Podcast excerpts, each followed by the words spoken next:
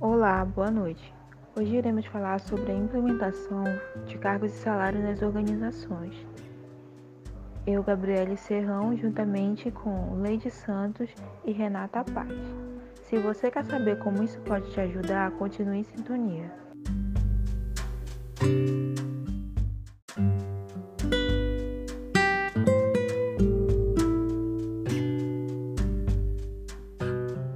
Antes de começarmos, irei falar a definição do que é o plano de cargos e salários. De modo geral, é o documento que expõe cada posto de trabalho, com suas respectivas funções e perfis profissionais, além dos salários correspondentes a cada função. É de suma importância para a organização, pois promove igualdade e justiça entre os trabalhadores, já que garante transparência nos processos de promoção e aumentos salariais.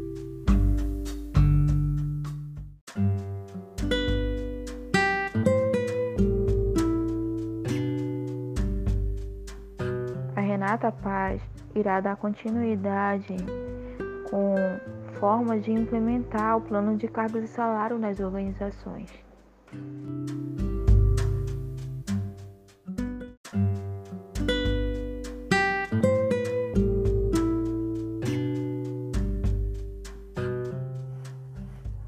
Boa noite a todos.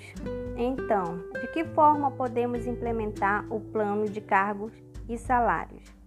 Primeiro ponto: levantamento dos cargos. Isso pode ser feito se reunindo com gestores de cada time. E você pode também soltar pesquisas pedindo para que os colaboradores respondam qual é seu cargo e descrevam quais são as funções que executam na empresa. Segundo ponto: definição dos salários. Isso é importante para conseguir reorganizar quanto cada colaborador ganha, conseguindo manter uma igualdade de acordo com as atividades que cada um realiza. Terceiro ponto: avaliação e classificação dos cargos. Ajuda a definição dos salários e também para não haver desentendimentos sobre quem é responsável para cada setor ou atividade.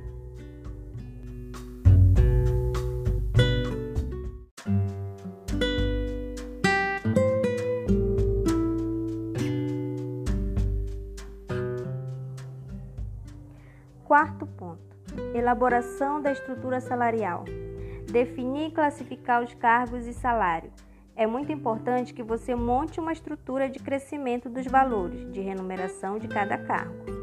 Quinto ponto: criação de política do plano. Isso significa determinar iniciativa para que os colaboradores consigam subir de cargo.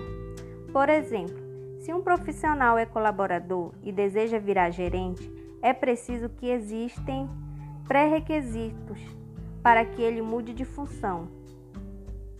Sexto ponto: divulgação do plano. Quando o plano for concluído, é muito importante divulgá-lo para toda a empresa, fazendo com que todos entendam melhor sobre os seus cargos e atividades.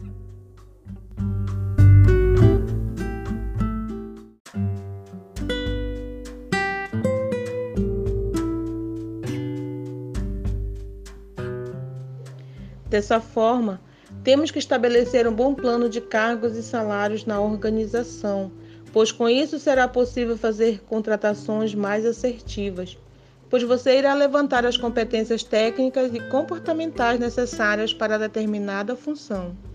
Melhora do clima organizacional, pois os colaboradores irão saber exatamente as funções e responsabilidades de cada um, evitando que conflitos sejam gerados.